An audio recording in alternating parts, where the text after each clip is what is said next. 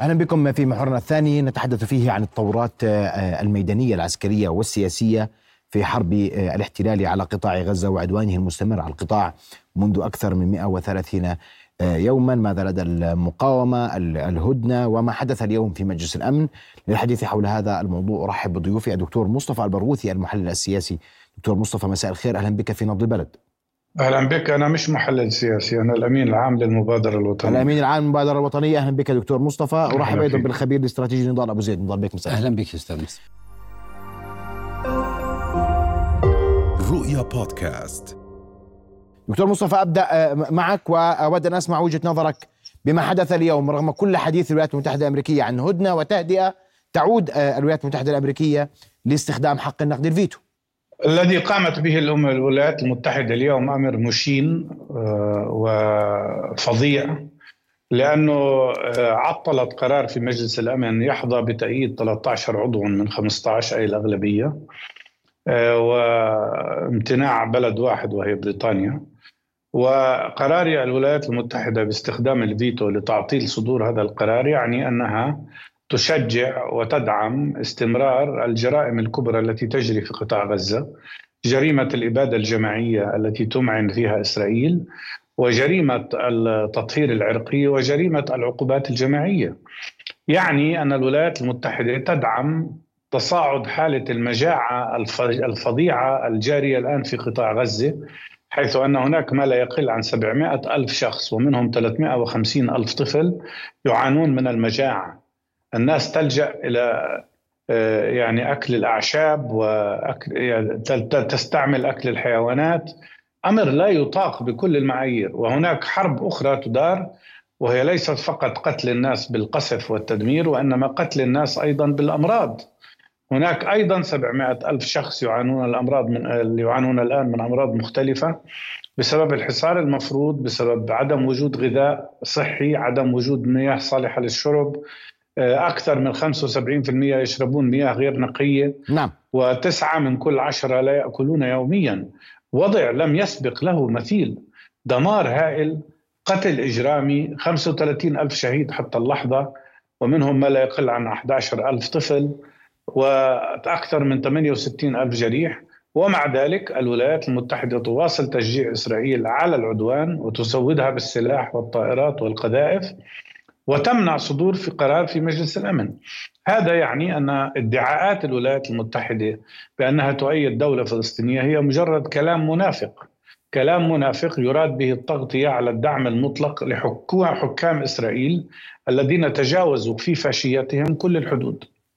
لكن دكتور مصطفى اسمح لي الضامن اليوم لملف الهدنة إن صح التعبير أو التهدئة أو ايا كان المفاوضات اليوم تحتاج إلى دعم الولايات المتحدة الأمريكية حتى تتم. حتى تقنع الاحتلال بها على أقل تقدير.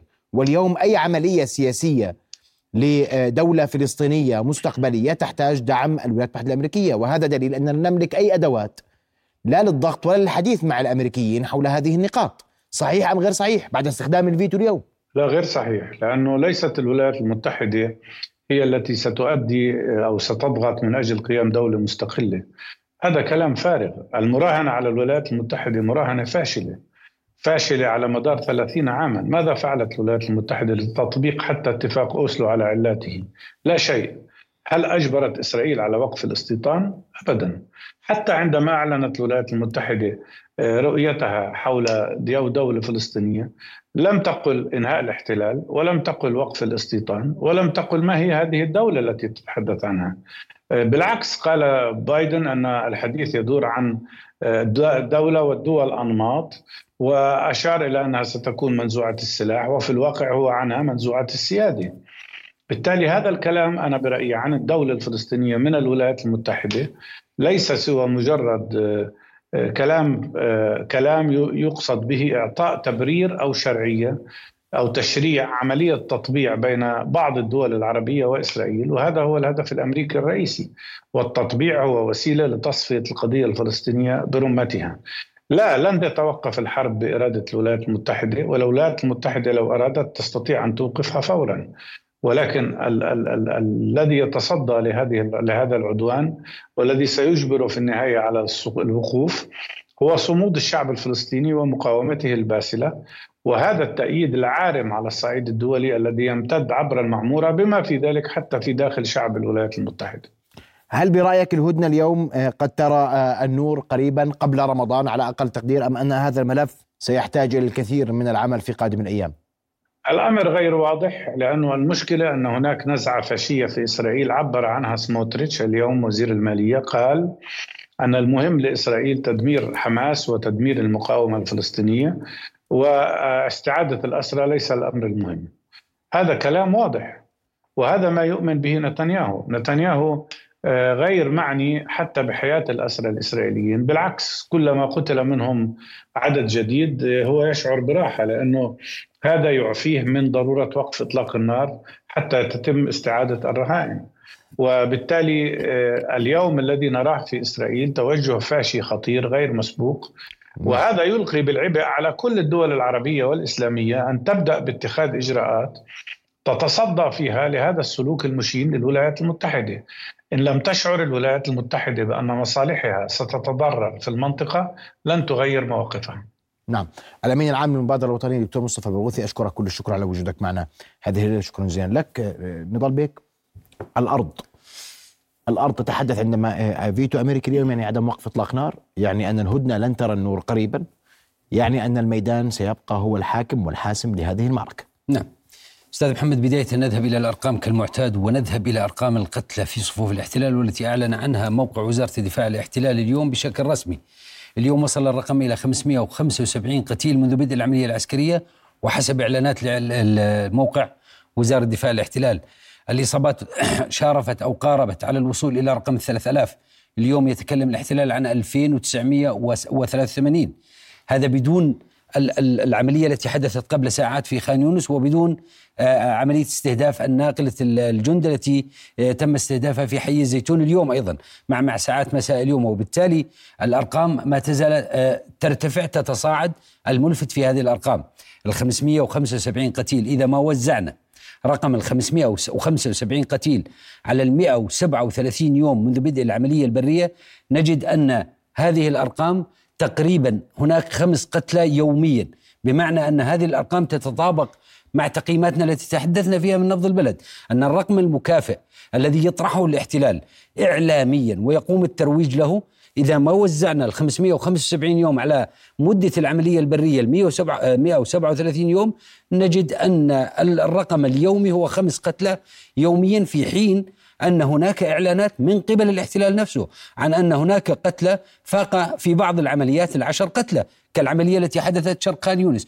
وبالتالي هذا يؤكد تقييماتنا التي نتحدث بها من نبض البلد أن هناك عامل مكافئ يقوم الاحتلال بطرحه على أرقام القتلى لديه حتى لا تنفلت هذه الأرقام إعلاميا وتصل إلى المواقع الإعلامية. الأمر الذي قد يتم تقييمه من قبل المقاومة أن الاحتلال أو أن خسائر الاحتلال تفوق التوقعات أو نعم. تفوق الأعداد الرسمية. الملفت في القراءة العملياتية لمشهد العمليات. شمالا اليوم تم الإعلان رسميا من قبل الاحتلال عن انطلاق عملية عسكرية في حي الزيتون أي في قلب مدينة غزة. التي أعلن عنها وقبل أشهر من الآن على انتهاء العمليات العسكرية فيها عن السيطرة على هذه المنطقة وعن سحب فرقة كاملة وهي الفرقة المدرعة 36 اليوم يعلن الاحتلال عن عملية عسكرية ورسميا وعلى هيئة البث الإسرائيلي وقال أن عملية عسكرية انطلقت في حي الزيتون لمعالجة بؤر وجيوب المقاومة في خان يونس. وبالتالي هناك لوايين من الفرقة المدرعة 162 المتبقية. في شمال شرق قطاع غزة تشن عملية عسكرية على شمال قطاع غزة وبالتحديد في منطقة حي الزيتون. وهذا الكلام الذي تحدثنا عنه من نبض البلد أن المقاومة لديها القدرة على التأقلم والتكيف مع مسرح العمليات ولديها القدرة على إعادة بناء نفسها عسكريا في المناطق التي انسحبت منها قوات الاحتلال. طيب أنا بدي أجي على سؤال آه، آه، عمليات عسكرية في رفح. بعد منتصف شهر أبريل وهذا كلام مهم جدا نعم. لماذا ليش مستنى كل لماذا يريد أن ينتظر كل هذه المدة الزمنية؟ وهو أيضا أداة ضغط كبيرة على المقاومة خلال فترة رمضان أو التسريبات بأن عملية رفح لن تبدأ قبل الخامس عشر من شهر نيسان المقبل. نعم. أستاذ محمد حتى تتضح الصورة ويتضح المشهد العملياتي فيما يتعلق بسؤالك أذهب فقط إلى التعريج على موضوع آه، خان يونس والإعلان اليوم عن قرب انتهاء العمليات في خان يونس ثم بعد ذلك نربط الأحداث لنجيب على سؤالك فيما يتعلق بموضوع خان يونس اليوم تم الإعلان رسميا من قبل هيئة البث الإسرائيلي وعلى مواقع الرسمية الإسرائيلية أن عملية خان يونس ستنتهي خلال أيام. هناك جملة معترضة داخل الإعلان قالت أن إنجاز الهدف الرئيسي من عملية خان يونس وهو مجمع الشفاء قد تم. وبالتالي يبدو أن قوات الاحتلال اختزلت عملية خان يونس التي تقاتل فيها منذ 66 يوم بفرقة فرقة مظليين كاملة. مجمع لها لواء مدرع أيضا ولواء كوماندوز معها اختزلتها في مجمع ناصر حتى تقول أننا حققنا الأهداف من عملية خان يونس. هناك فرقة كاملة فرقة 98 مظليين مع لواء كوماندوز تقاتل في خان يونس. الآن إذا ما افترضنا أن قوات الاحتلال ستنهي عمليتها بناء على الإعلان الرسمي للاحتلال بعد عدة أيام. اذا ما الذي أنجز في خان يونس؟ هل تم الوصول إلى الأسرى الذي أعلن عنها؟ هل تم الوصول إلى ال center of gravity أو القيادة والسيطرة التي أعلن أن خان يونس هي التي تحوي على القيادة والسيطرة للمقاومه؟ الإجابة بكل وضوح لا بعد 66 يوم، اذا ما السيناريو المتوقع بعد إنهاء العملية إن صح إعلان الجانب الإسرائيلي؟ أين ستذهب الفرقة المظليين 98 أنا أعتقد أننا أمام ثلاث خيارات. إما أن الفرقة ستتجه شمالا باتجاه آه، المحور الأوسط من جحر الديك إلى المغازي إلى انصيرات وهذا المحور بالمناسبة مستعصي عملياتيا وبالتالي قد تعزز فرقة المظليين 98 الفرق فرقة المشاة 99 في المحور الأوسط لتدفع العمليات وتديم زخم العمليات في المحور الأوسط. هذا خيار الخيار الثاني إنه قد تتجه هذه الفرقة جنوبا باتجاه رفح ويبقى خيار. أن أن هذه الفرقة تجهز للاتجاه باتجاه عملية رفح. الخيار الثالث والذي أرجحه وأميل إليه أكثر بناء على ربطنا بالمؤشرات الموجودة أن هذه الفرقة سيتم سحبها من خان يونس وسيتم بقاء أحد ألويتها ليتم فصل خان يونس عن منطقة رفح.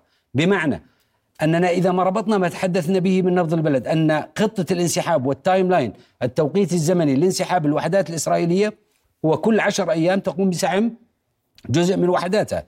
إذا ما عدنا إلى 15 اثنين تم سحب آخر لواء من مسرح عمليات غزة وهو اللواء 646 الاحتياط الذي كان موجود في خان يونس. إذا بعد 10 أيام من 15 اثنين سيتم سحب جزء من وحدات المشتبكة في العمليات.